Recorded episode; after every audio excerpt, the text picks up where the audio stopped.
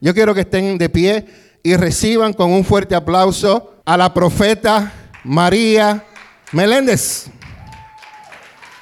En Café con Dios la conocemos como la Mujer Maravilla. En dos son mejor que uno la conocemos como mi amada, mi esposa, mi amiga, mi confidente. Pero hoy la conocemos como la profeta María Meléndez. Bendiciones.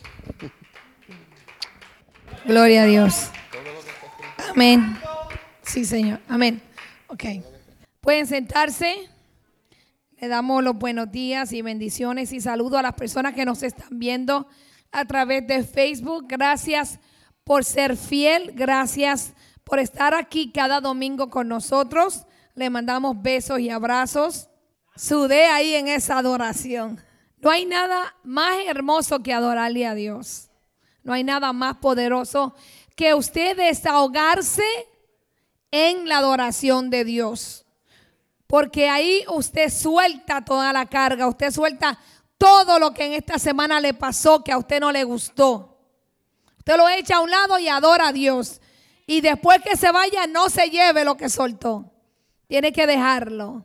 Así que en esta mañana vamos a continuar, como decía el pastor, con las bienaventuranzas. Usted es más que bendecido. Ayer tuvimos la oportunidad de estar en café con Dios, con, con los apóstoles Torres. Fue una bendición. Terminamos casi a las 2 de la tarde, ¿verdad? Eran. Sí. Después de ahí nos fuimos para casa de una hermana a comer una sopa. Mire, que usted termina el último bocado así. De lo buena que estaba en esa sopa. Damos gracias a Dios por esas mujeres, ¿verdad? Que pudieron servir y pudieron bendecirnos ayer. Fue un programa espectacular, como todos los sábados.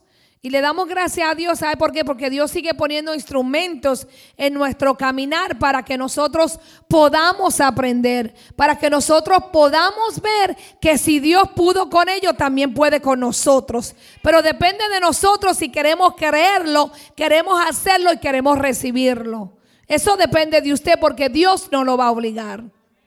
Amén. Así que en esta mañana yo les voy a hablar. Cada bienaventuranza habla sobre cómo ser bendecidos por Dios. Y ser bendecido por Dios no es tener dinero.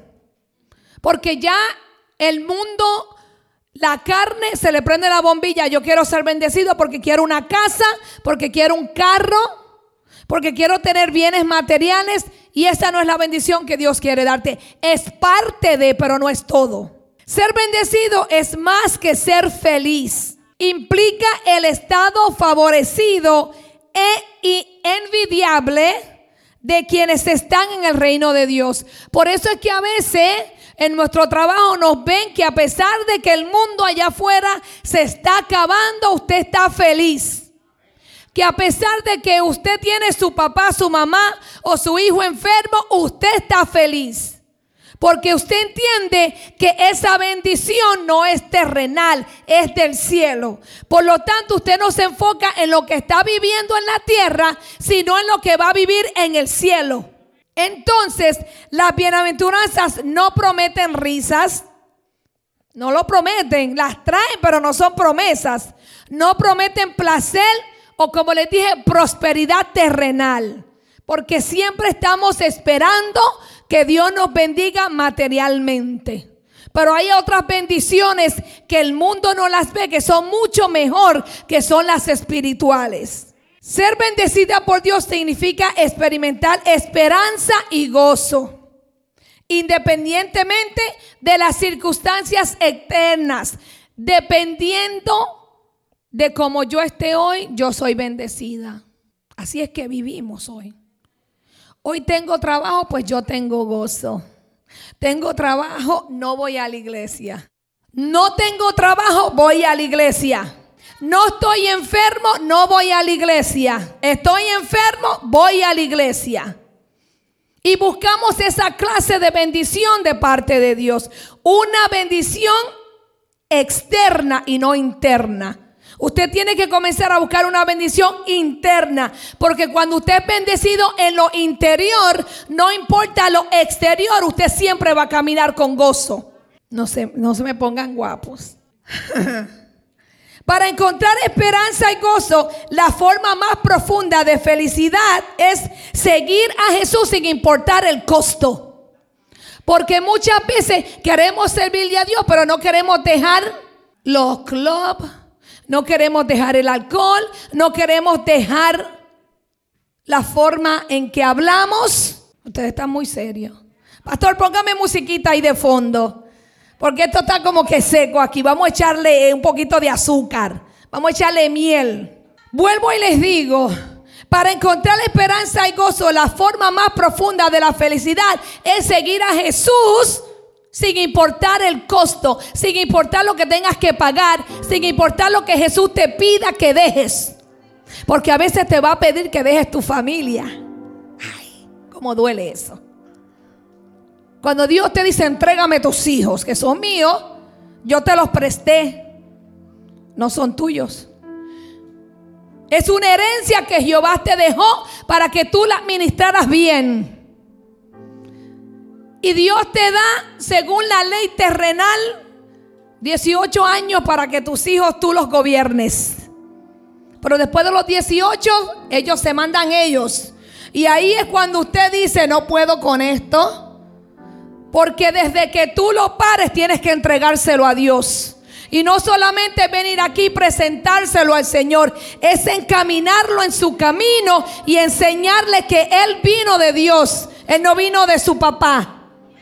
Él vino de Dios. Por lo tanto, cuando Dios te lo pida, sea para Él trabajar en ti o en Él, tienes que entregárselo. Porque todos tenemos propósitos. Depende de usted si usted quiere que Dios cumpla ese propósito o no. Aleluya.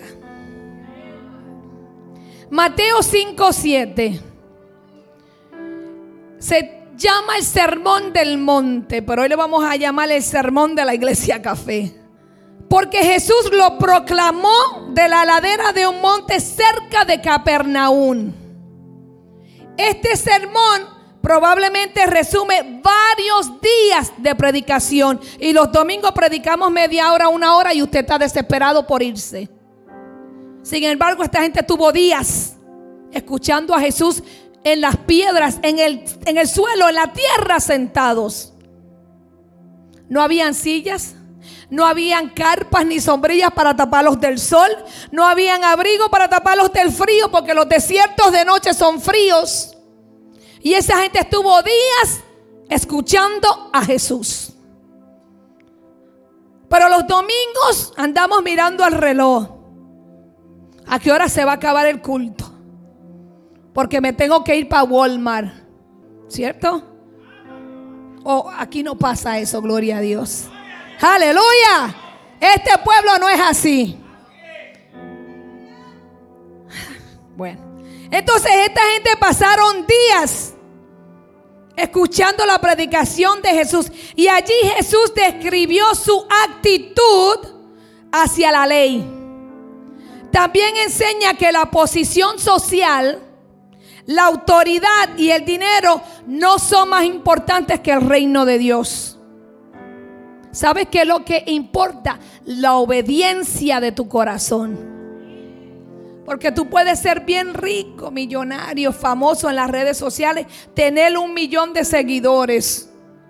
Pero en el reino, tú eres nadie. Tú eres nadie. Porque yo prefiero que allá arriba hablen de mí y allá abajo me tengan miedo que yo ser famosa aquí en la tierra. Porque el día que yo parta de la tierra se olvidó María. Pero cuando yo subo al cielo, el Señor va a decir, de esa loca yo hablé. Esa era la que yo decía que estaba en Alentón predicando, orando, intercediendo, liberando, ministrando. Eso es lo que yo quiero escuchar.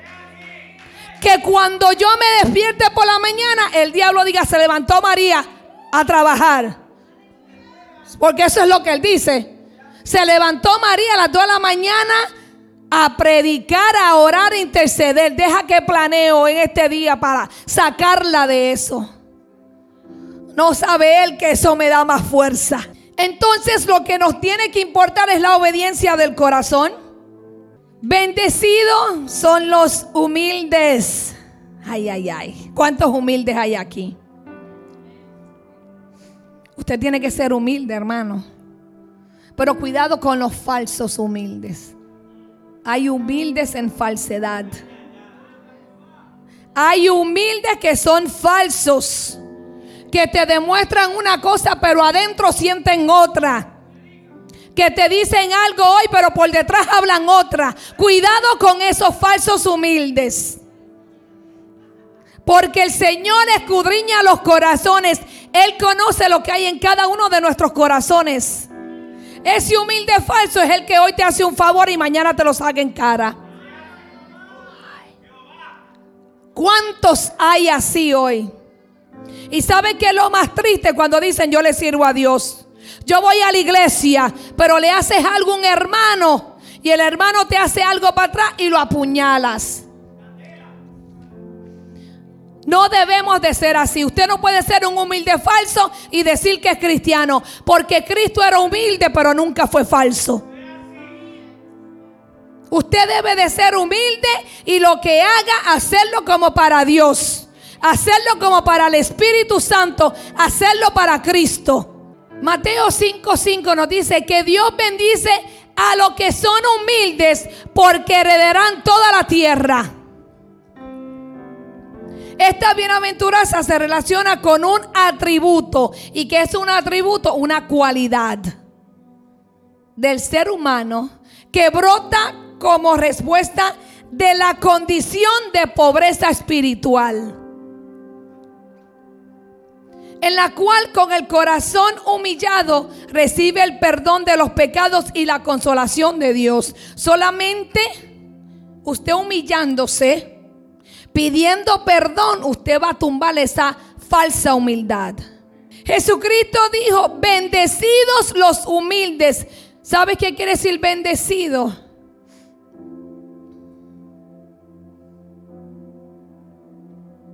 que Dios te dará, que Dios te proveerá, que Dios te protegerá, que Dios te escuchará, que Dios está contigo. Mientras en, el, en nuestro mundo se cataloga el humilde como una persona con carácter débil.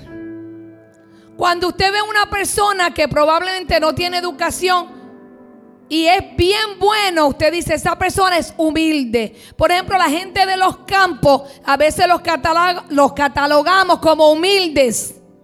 También confundimos la humildad con la pobreza. Y eso es un error. Porque la humildad no quiere decir que tú no tienes material. La humildad viene del corazón, de lo que tú sientes, de lo que tú eres, de lo que tú das. Así que la humildad no es una persona con carácter débil ni que tiene autoridad. Porque hay personas humildes que son orgullosas. Hay personas que dicen yo soy siervo de Cristo, pero tienen un orgullo que le sale hasta por los poros. Que cuando usted mira, usted le ve los ojos, este está lleno de un orgullo. Esta es orgullosa. Que si no es de marca, yo no me lo pongo. Que si no voy al restaurante más caro, yo no voy. Que si yo no vivo en un vecindario mejor yo no vivo ahí. Sin embargo, en los países caminábamos descalzos. Yo caminé descalza. Hasta piojo me dio. Y ven, venimos aquí y nos creemos que somos la última Coca-Cola en el desierto. ¿Cierto o nada más soy yo que veo eso?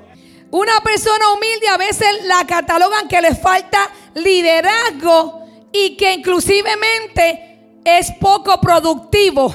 Usted ve una persona humilde y porque es calladito y tranquilo, la gente dice, no, ese no sirve para nada, ese no puede hacer eso. Él no tiene carácter para ser líder. Sin embargo, el líder de los líderes era más humilde que todos nosotros juntos. Y fue líder. Y lideró la tierra. Lideró el mundo. Porque nos dejamos llevar por esto. Y cuando nos dejamos llevar por esto, esto domina lo que usted vio por aquí.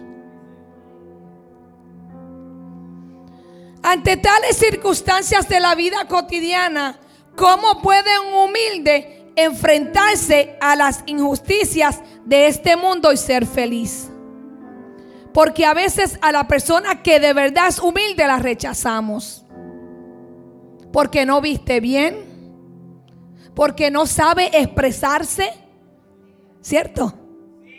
Porque no sabe comer bien en la mesa. Pero tiene un corazón más grande que el tuyo y el mío juntos. Porque nos dejamos llevar por lo que hay por fuera y no lo que esa persona tiene depositado dentro. La humildad de Cristo no la humildad del mundo, porque muchos somos humildes con la humildad del mundo. Yo me quedo boba a veces. Yo conocí una muchacha que cuando le llegaban los tases todos los años, ella botaba la furnitura y compraba otra. ¿Cierto, pastor? Se me mudó. Se me mudó, mi hermana. Mire, lo los muebles que estaban en mi casa, el juego comedor sí, el juego cuarto que yo tengo hace 10 años, lo iba a botar ella. Y yo lo agarré. Y ahí están. Mi juego de cuarto está intacto. He cambiado el matre, sí, porque usted sabe. Nos hemos puesto bendecidos y pues el matre se hunde de vez en cuando. Pero he sido agradecida. Entonces, eso no es ser humilde. No se fije en lo material, hermano, cuando usted se de aquí, en la caja que a usted lo van a enterrar, no le van a echar todos los trastes y toda la ropa y todos los zapatos. O lo venden o lo dan en un seco y se acabó todo. Y si deja dinero en el banco, cuidado que la familia no se pelee por él. Yo no voy a dejar nada. Yo no dejo nada. ¿Para qué? Si guardo, porque hay meses que uno a veces se ve un poquito apretado, pasa circunstancias que uno tiene que sacar dinero para ir a cubrir una emergencia. Pero no tengo el banco de lado. Esa no es mi humildad.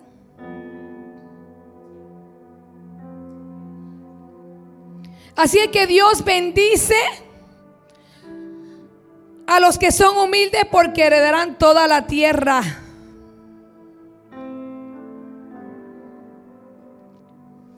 Actuar con humildad no pareciera ser la mejor manera de enfrentar a los enemigos. Porque a veces no queremos que los enemigos vean que somos humildes. A veces queremos mostrarle el carácter de ogro, de ogra, de peleón que usted tiene. El carácter ese que usted sabe, usaba en la calle. Y usted seguida, mire, y ya usted quiere que la persona diga, no, a mí me hacen así, yo, tú, tú, tú quieres fajar, vamos a fajarnos ahora. Vamos a ver quién puede más, si lo que a ti te domina o el que manda en mí. No podemos actuar con humildad falsa y enfrentar a nuestros enemigos. Hay muchas veces que debemos callar aunque usted sepa que usted tiene la razón. Porque tampoco puede ponerse a discutir con un necio. Si usted es sabio y usted sabe que el hombre o la mujer está mal, pero sigue discutiendo por lo mismo, sea sabio y cállese la boca. Sea usted el humilde. Sin embargo, las batallas de Dios deben efectuarse con una fe serena, humildad y la esperanza de su salvación. Porque a veces tu enemigo te va a provocar para que tú pierdas esa humildad, para que pierdas esa fe y para que pongas tu salvación en peligro. El enemigo ha enviado a influencias a robarte la salvación, a robarte la fe, a robarte la esperanza, a robarte la paz. Tu enemigo no es terrenal, es espiritual. Y a veces peleamos con las personas equivocadas en vez de encerrarte, humillarte y pelear contra lo que está influenciando y usando a esa persona. Pero como somos orgullosos, queremos pelear nosotros en la carne. No, a mí nadie me calla. No, que yo soy así, me tienen que aguantar. Y el diablo te dice, yo también soy así, me tienes que aguantar. Porque no queremos dejar el orgullo a un lado y humillarnos delante de Dios. Porque no es que tú humillarte delante de tu enemigo te va a rebajar, te va a quitar el valor, te va a quedar el título, te va a quitar el poder y la autoridad. Es que cuando tú te humillas delante de tu enemigo, eres bendecido en el reino. Porque Dios se fija y dice, ahí está mi hijo humillado, pidiendo perdón por el que le dio, por el que habló, por el que mintió. Sin embargo, esos humildes falsos prefieren mejor, mira Señor, mira fulana, mira aquello, que me habló así, que se cree ella. ¿ah? ¿Cómo ella dice que es cristiana y tú qué eres? Tú también dices llamarte cristiana. Pero estás viendo la debilidad de tu hermano o tu hermana en vez de orar por ellos. Jesús también les promete una recompensa a quienes tienen una actitud humilde. Heredarás la tierra si eres humilde. Te vas a ganar todo lo de la tierra. Te vas a ganar toda esa gente que se han convertido en tus enemigos. Te vas a ganar. Te vas a ganar todo lo que Dios quiera darte mientras estés en la tierra. Pero tienes que ser humilde de verdad, no un humilde falso. ¿Cómo son bendecidos los humildes? Ser humilde es tener el poder del Espíritu Santo para ser comprensible con el prójimo. Escucha esto. Ser humilde es tener el poder del Espíritu Santo para ser comprensible con el prójimo. Porque si tú no tienes el poder del Espíritu Santo, tú no vas a poder comprender a tu enemigo. Tú no vas a poder amar a tu prójimo. Tú no vas a poder perdonar a los que te hicieron daño. Porque no tienes el poder, no puedes hacerlo. Y son fruto de ellos. Eso lo estudiamos. El amor, el gozo, la paz, paciencia, bondad, fe benignidad, templanza y sobre todo mansedumbre. Hermano, si usted no tiene esto, usted no va a poder ser humilde. Porque tú no puedes tener amor, pero no ser humilde y ni tener paciencia, ni tener fe. Tú no puedes tener templanza y no tener poder. Tienes que tener primero que nada el amor de Dios para que los otros vengan de ahí y te hagan humilde. Porque la persona que tiene humildad tiene templanza, tiene dominio propio, tiene paz, tiene fe, tiene gozo. Hay muchos que el gozo le llega cuando ven el cheque en el banco. Hay muchos que el gozo le llega cuando ven la nevera llena. Y no debe ser así. Tú debes de tener gozo. ¿Sabe por qué? Porque tienes el poder del Espíritu Santo. Tu gozo, tu paz no puede depender de lo material. Tiene que depender de lo espiritual. Porque cuando depende de lo espiritual, nada te lo quita. Ninguna circunstancia, ni ninguna persona, ningún proceso te viene a quitar lo que Dios te ha dado. El hombre que practica la mansedumbre es feliz. Sea manso. Ay, ¿Sabe por qué? Porque el Espíritu Santo está en tu corazón. Mire, muchas veces yo hablo con gente y el Espíritu Santo me dice, está mintiendo. Y yo me quedo nada más mirándolo. Y yo le digo al Espíritu Santo, ¿se lo digo o no se lo digo?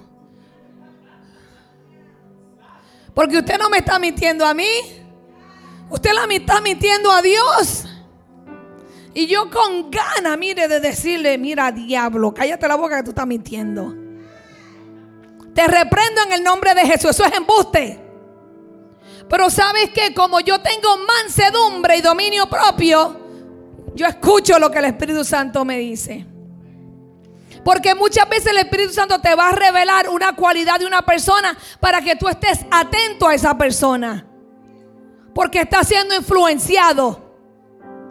El Espíritu Santo te va a avisar. Eh, eso no es así. Es así. Y tú mira. Y ok. Señor Padre. Mira fulano. Señor, tú me mostraste que estaba mintiendo. Corrígelo. Corrígelo, confróntalo, Señor. Redargúyelo y enséñale, Señor, a no mentir como estaba mintiendo en tu casa. Porque la mentira la dicen aquí en la casa de Dios. Eso es aquí dentro y mienten, imagínense allá afuera. Tienen un libro. Ay, esto está bueno. El hombre manso evita las discusiones. Mi esposo es bien manso. Desde que nosotros nos juntamos, mi esposo me decía, para discutir se necesitan dos y yo no discuto. Y yo me paraba frente al espejo, como que era mi esposo, porque él no me hablaba para atrás. Pues yo le gritaba al espejo. Entonces, evita las discusiones, la violencia. Hermano, no sea violento. No le tire a su esposo o a su esposa con lo primero que usted encuentre.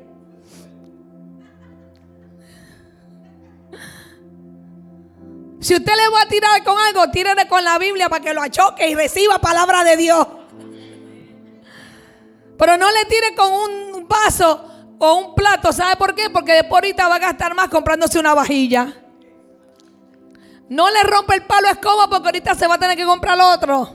No sea violento en lo natural, sea violento en lo espiritual.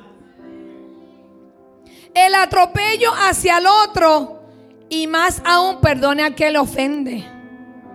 Otra vez, evite las discusiones, la violencia, el atropello hacia el otro. A veces atropellamos con una palabra. Hermano, murmurar es pecado, es malo. Mentir, robarle a Dios.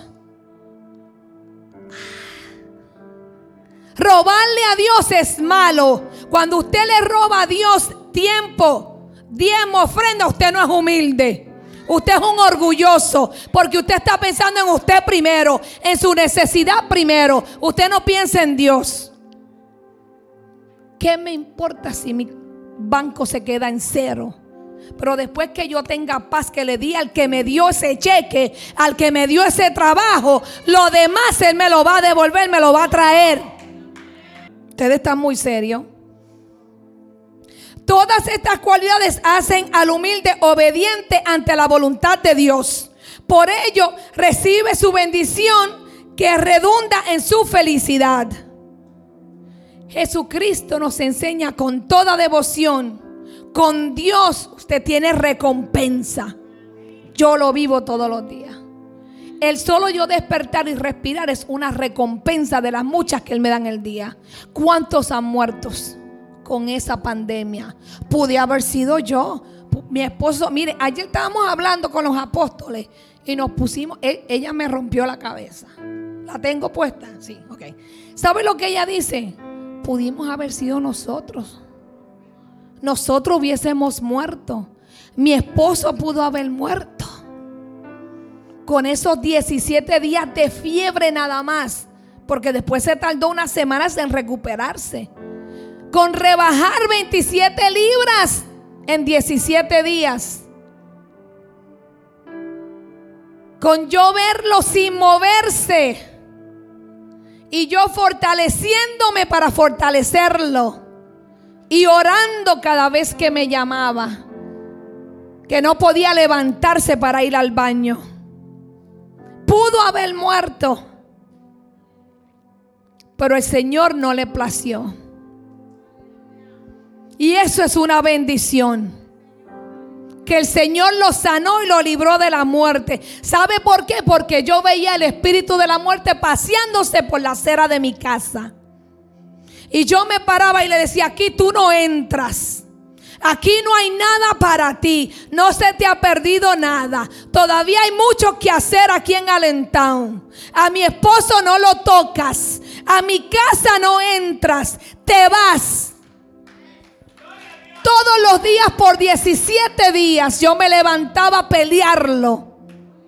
Porque caminaba de la esquina de mi casa a un poste de luz. Esas son cosas que a veces usted no puede ver, que Dios me permite ver. Y cuando Dios me dice, yo le digo, ¿qué es esto, Señor?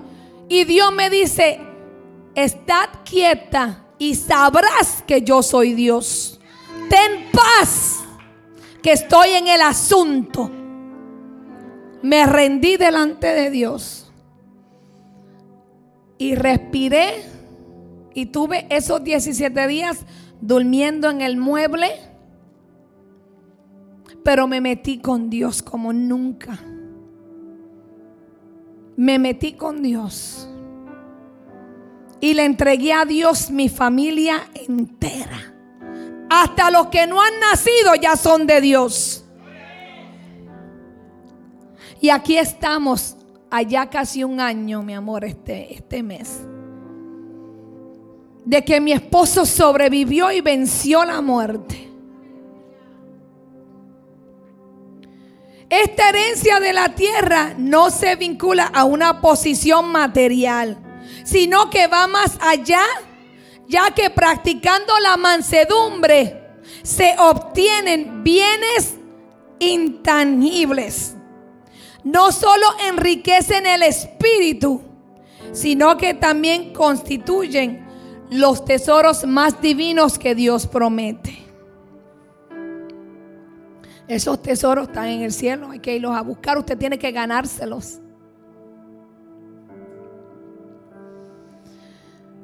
Bendecidos los mansos o los humildes, porque ellos poseerán en herencia la tierra. En otras palabras, usted heredará la bendición eterna y celestial del reino de los cielos. No acumule tesoros aquí. No haga cosas para que el mundo diga que bueno era María. Esa mujer ayudaba a todo el mundo. No, yo quiero allá arriba que hablen de mí. Yo quiero que allá digan, esa sierva trabajó por esa ciudad. Esa sierva se puso en la brecha para que muchos fueran salvos, para que muchos fueran sanos, para que muchos fueran libres. Yo quiero que allá digan esas cosas, porque aquí ahorita se olvidan.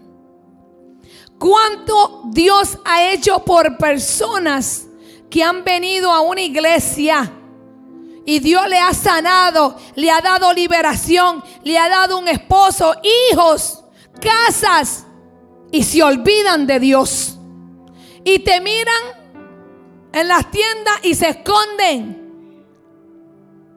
Se esconden. Y yo, Señor, bendícelo, bendícela, Padre. Porque usted de quien se tiene que esconder no puede.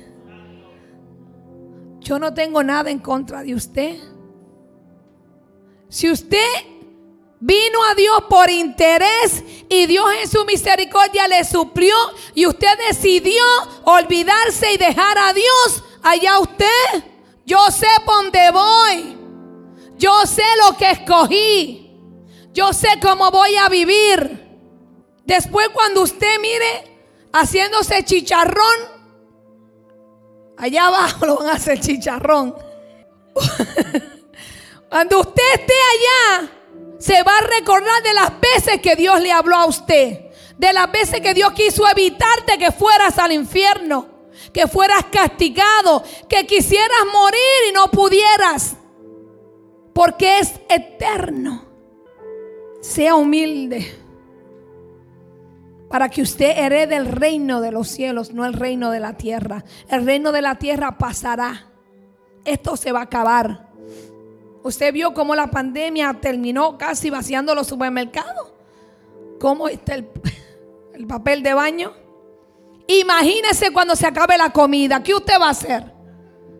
Y ese tiempo va a venir. que no va a haber camino. Usted sabe que va a venir un tiempo que usted va a tener dinero y no va a tener en qué gastarlo. Va a tener dinero de más y no va a tener que comprar porque no va a haber nada. Pero la palabra dice, no solo de pan vivirá el hombre. Entonces yo no vivo del pan, yo vivo de la palabra. Yo no vivo del pan de la bakery, yo vivo del pan de la palabra de Dios. Porque Jehová es el que me suple, Jehová es el que me da. Él es mi alimento, Él es mi agua. Él sacia mi hambre y mi sed. Él, no un plato de comida. Así es que sea humilde, sea manso.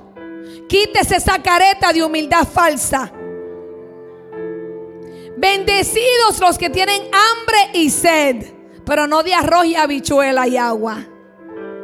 Porque a veces cuando decimos hambre y sed pensamos en la necesidad de la carne. Dios bendice a los que tienen hambre y sed de justicia porque ellos serán saciados. En esta bienaventuranza se hace mención de dos deseos naturales, el hambre y la sed. Son eh, esenciales para el ser humano vivir, porque usted si no come se muere, si no toma agua se deshidrata y se muere. Necesidades que juntas expresan una terrible avidez de justicia en el alma que parece insaciable y que solo es solventada con lo espiritual. La palabra justicia significa virtud, que hace dar a cada cual lo que le pertenece efectivamente.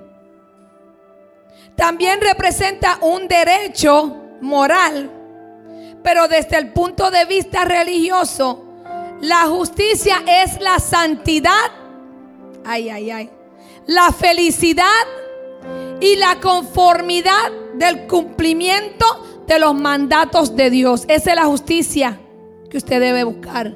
No es que aquel me hizo algo y Dios, tú me harás justicia. Esa no es la justicia que Dios habla, porque a veces nos equivocábamos.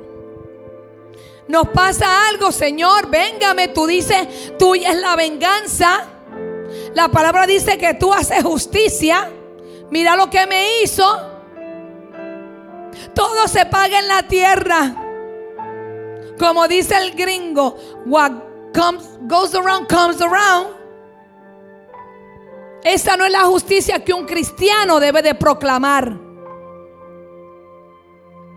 Cuando Jesucristo dice, bendecidos los que tienen hambre y sed de justicia, se refiere a aquellos que claman por una justicia divina que no se gana con trabajo duro, ni con dinero, ni sacrificio, mucho menos por conflictos penosos.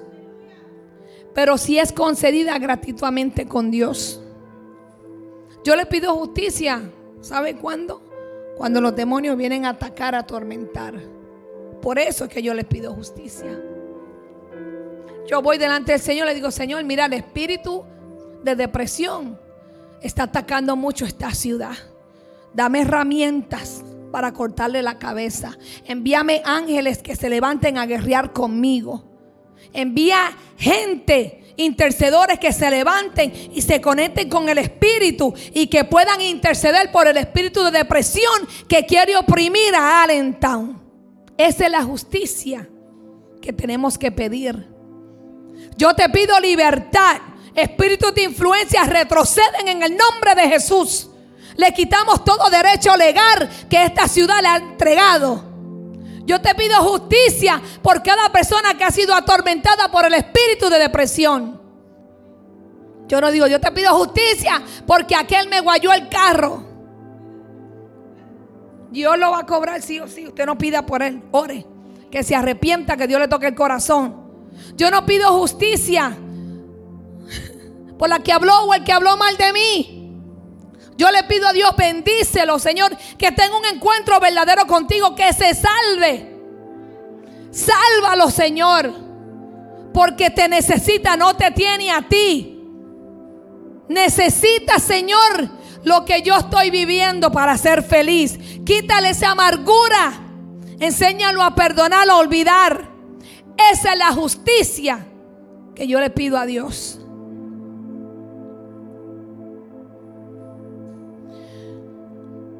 ¿Alguien tiene sed?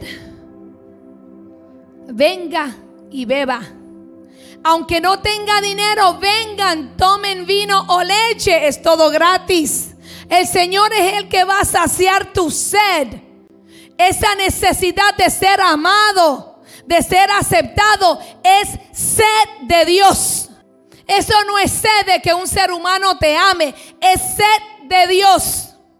La comida cuesta dinero, dura poco y después se va. O usted se queda con la comida ahí meses. Se va, ¿cierto? Cuesta dinero, dura poco tiempo, especialmente para los que van dos o tres veces. Y solo satisface necesidades físicas. Solo te da un gusto físico, solo te satisface tu paladar. Pero Dios nos ofrece un alimento gratuito que nutre el alma. Y ahora usted pregunta, ¿y cómo yo puedo obtener eso? ¿Mm? ¿Cómo? Debemos acudir, escuchar, buscar y llamar a Dios. Usted debe de ir a la fuente. Mire, yo le voy a decir algo. La fuente de usted es Dios. La fuente no es el pastor ni la pastora. La fuente de usted debe ser Dios. Por lo tanto, usted puede ir a la fuente. No me diga que usted no se levanta y usted le ora a Dios. Entonces usted anda deshidratado. Porque usted tiene que ir a la fuente que brota agua y que nunca se secará. Usted debe de ir al Padre primero. La salvación de Dios se ofrece libremente, pero para que nuestra alma sea nutrida, debemos recibirla con gratitud. Nos moriremos de hambre espiritual sin ese alimento, así como moriríamos de hambre física sin el pan diario. Aquí hay dos clases de alimento. Usted alimenta lo físico, pero también tiene que alimentar lo espiritual. Usted tiene que tener lo espiritual más alimentado que lo físico. Porque a veces el alimento de lo físico nos hace daño. Nos da dolor de estómago. Y usted sabe que después viene del dolor de estómago. Pero cuando usted recibe ese alimento para el alma, usted satisface esa alma. Y todo lo que había ahí que no le, no le, no le hacía bien a usted, es sacado para el lado. Porque ya usted le está dando otra clase de alimento al alma. Ya usted está saciando la necesidad y el hambre del alma. Y cuando usted sacea esa necesidad, ese alimento se queda ahí. Ese alimento no se va. Cuando usted le deja al Señor que alimente su alma a través de la palabra, de la oración, el ayuno, la adoración ese alimento no se va. Se queda ahí, ahí, ahí, ahí. Y usted le va dando más y más. Usted comienza a darle caldos. Después le da puré y después le empieza a dar comida sólida. Cuando usted viene a ver, usted tiene un poder y usted tiene una fortaleza que nada ni nadie puede robártela. Pero tú tienes que alimentarte. Ustedes están muy serios hoy. ¿Cómo se obtiene la justicia de Dios? La justicia divina se consigue aceptando con fe a Jesucristo, pero tienes que cumplir la voluntad de la palabra de Dios. Porque muchos aceptan a Jesucristo, pero se olvidan de cumplir la voluntad de Dios. Aceptan a Jesús hoy y nunca más vuelven. Nunca más buscan de Dios, no se congregan, no van a los estudios bíblicos, no van a ningún lado. Solamente al trabajo y a sus placeres. Eso no vale solamente aceptar a Jesucristo con fe. ¿Sabes por qué? Porque tú no eres salvo por tus obras. Mucha gente aceptan a Dios hoy, después están haciendo cosas para que los vean, pero lo que Dios quiere que tú hagas no lo quieres hacer. Entonces no estás cumpliendo la voluntad de Dios en tu vida. Estás cumpliendo tu voluntad. Una persona que alcanza la justicia espiritual obra con bondad, vive en la verdad y practica la mansedumbre. Sea manso, no sea repugnante cuando ustedes le hablan. Usted sabe cuántas veces a mí me dan ganas de jalarle el pelo. Porque están en ese desarrollo y están creando un carácter que a veces a ti te dan ganas de, de olvidarte lo espiritual y meterte en lo natural. Y dar de esas pelas que nos daban a nosotros, ¿verdad? O de amarrarnos y ponernos sal aquí y chuparle la sal a mi hermano ahí por pelear. O en el guayo en la esquina, ponerte arroz en, la, en el piso y arrodillarte, ¿verdad? Sin embargo, cuando ese carácter sale, yo no me voy por encima de ese carácter. Yo me voy por esa influencia y me meto a mi cuarto. Yo ato y reprendo todo espíritu de malcrianza. De ahora le digo que retroceda, que salga de mi casa. Así es que hay que pelear. Al vivir de manera correcta con el propósito de Dios, se desecha el odio, la condena, el rencor y todos aquellos males que nos alejan del camino y se abre la ruta que conduce a las gratificaciones espirituales. Es decir, bendecidos los que tienen hambre y sed de justicia, porque ellos serán saciados.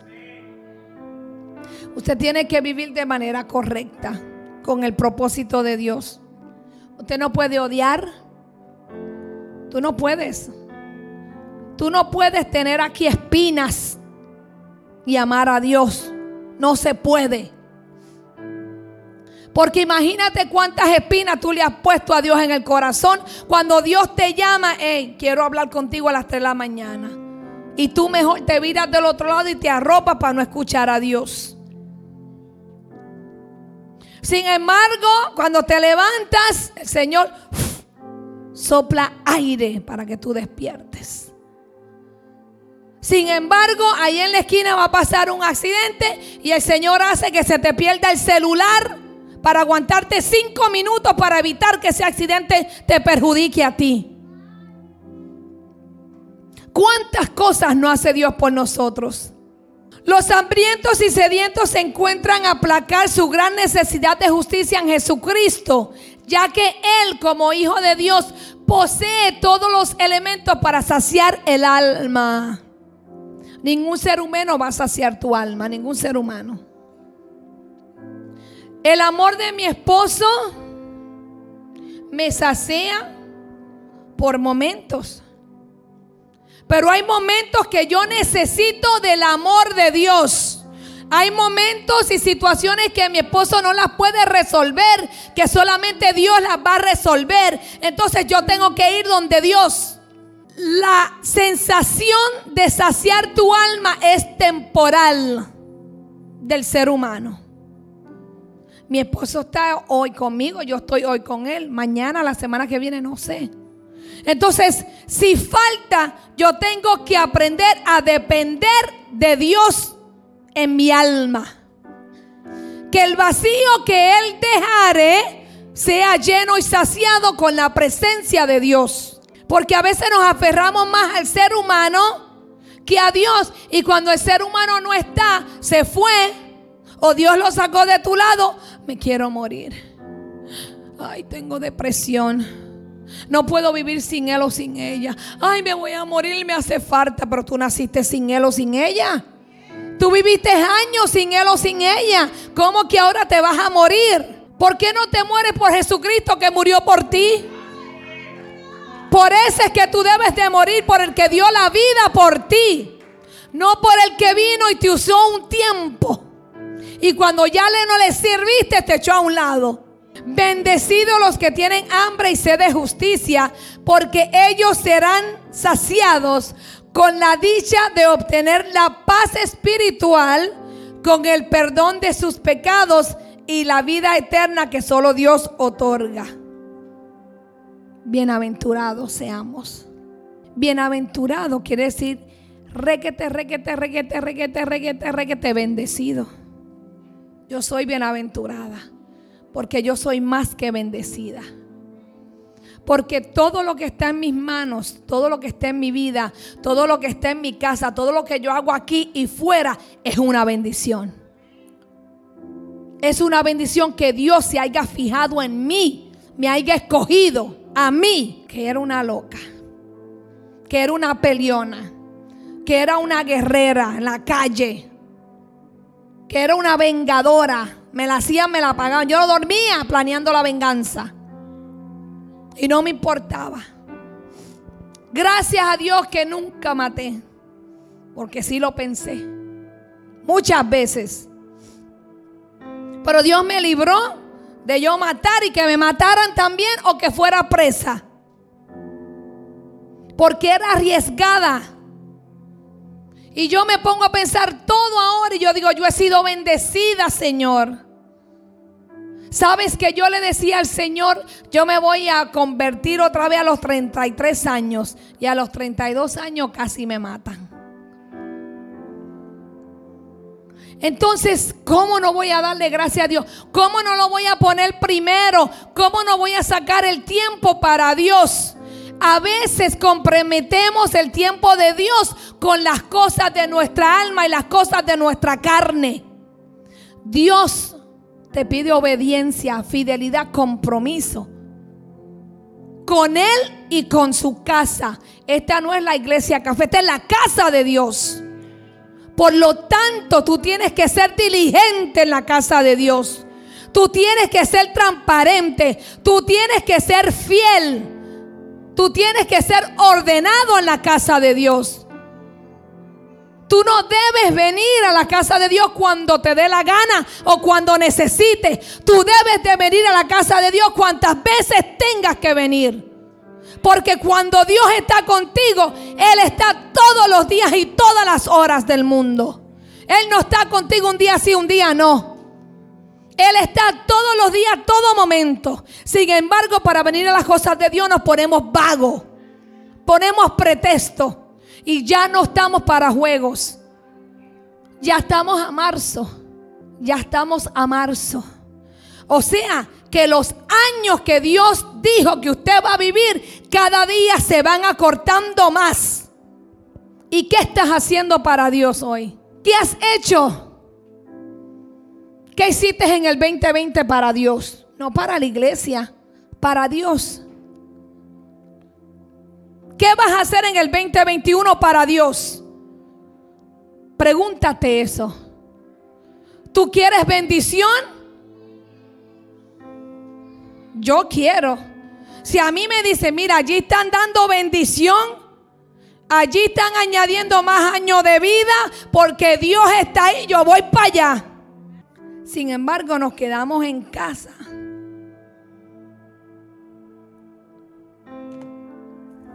¿Sabe que una vez yo le dije al Señor, yo quisiera ver quién fue el que inventó esto? ¿Esto es una adicción? ¿Una distracción? Ya yo dije, de 9 de la noche a 8 de la mañana esto está apagado.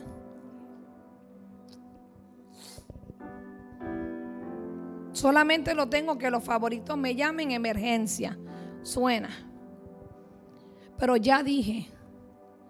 Porque si usted le pone una aplicación y usted puede ver cuántas horas usted pasa aquí, de 24 usted pasa 22. Porque usted le llega un mensaje y usted dormió y vuelve y se duerme. No duerme ni bien. A ver quién lo textió o quién le envió algo en Facebook o quién le puso like a la foto que usted puso.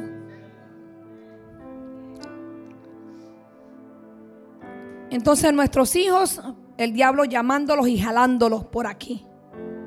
¿Usted sabe cuánta pornografía entra por aquí? ¿Cuánto adulterio entra por aquí? ¿Usted sabe eso? Que tus ojos son las ventanas de tu alma, que lo que tú veas va a llegar a tu alma. Por eso es que vemos una casa linda y ya la queremos, porque entró para tu alma. Cuidado con perder tu bendición. Que nada ni nadie te robe lo que Dios ha declarado y decretado que viene y tiene para ti.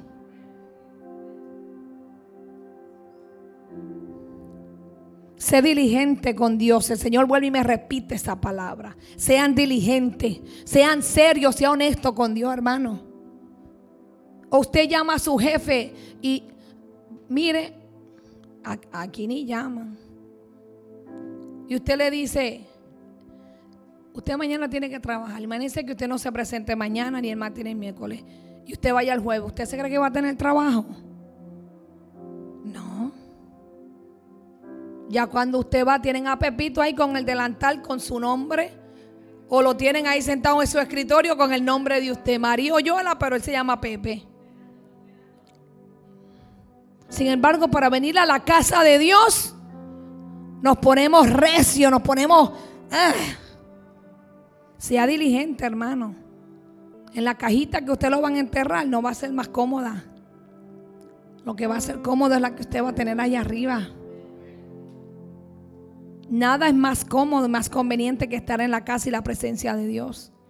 Delo todo, no de a medios. Que nada ni nadie le robe las bienaventuranzas que Dios le quiere dar a usted. Atesore la palabra de Dios, atesore sus días, atesore sus bendiciones. Porque Dios es bueno, Dios es fiel, Dios es amor, pero también es fuego consumidor. Gracias Señor Jesús. Cada bienaventuranza habla sobre cómo ser bendecidos por Dios. Recuerde eso habla cómo usted puede ser bendecido con Dios y sea bendecido por Dios. Atesore que Dios hoy está. Amén.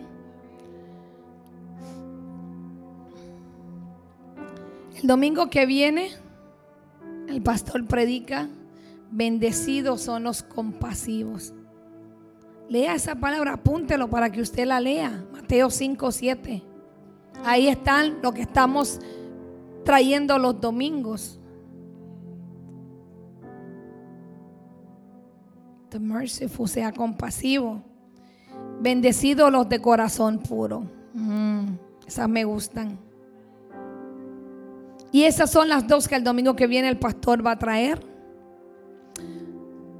Hasta aquí mi parte, dele un aplauso a Dios.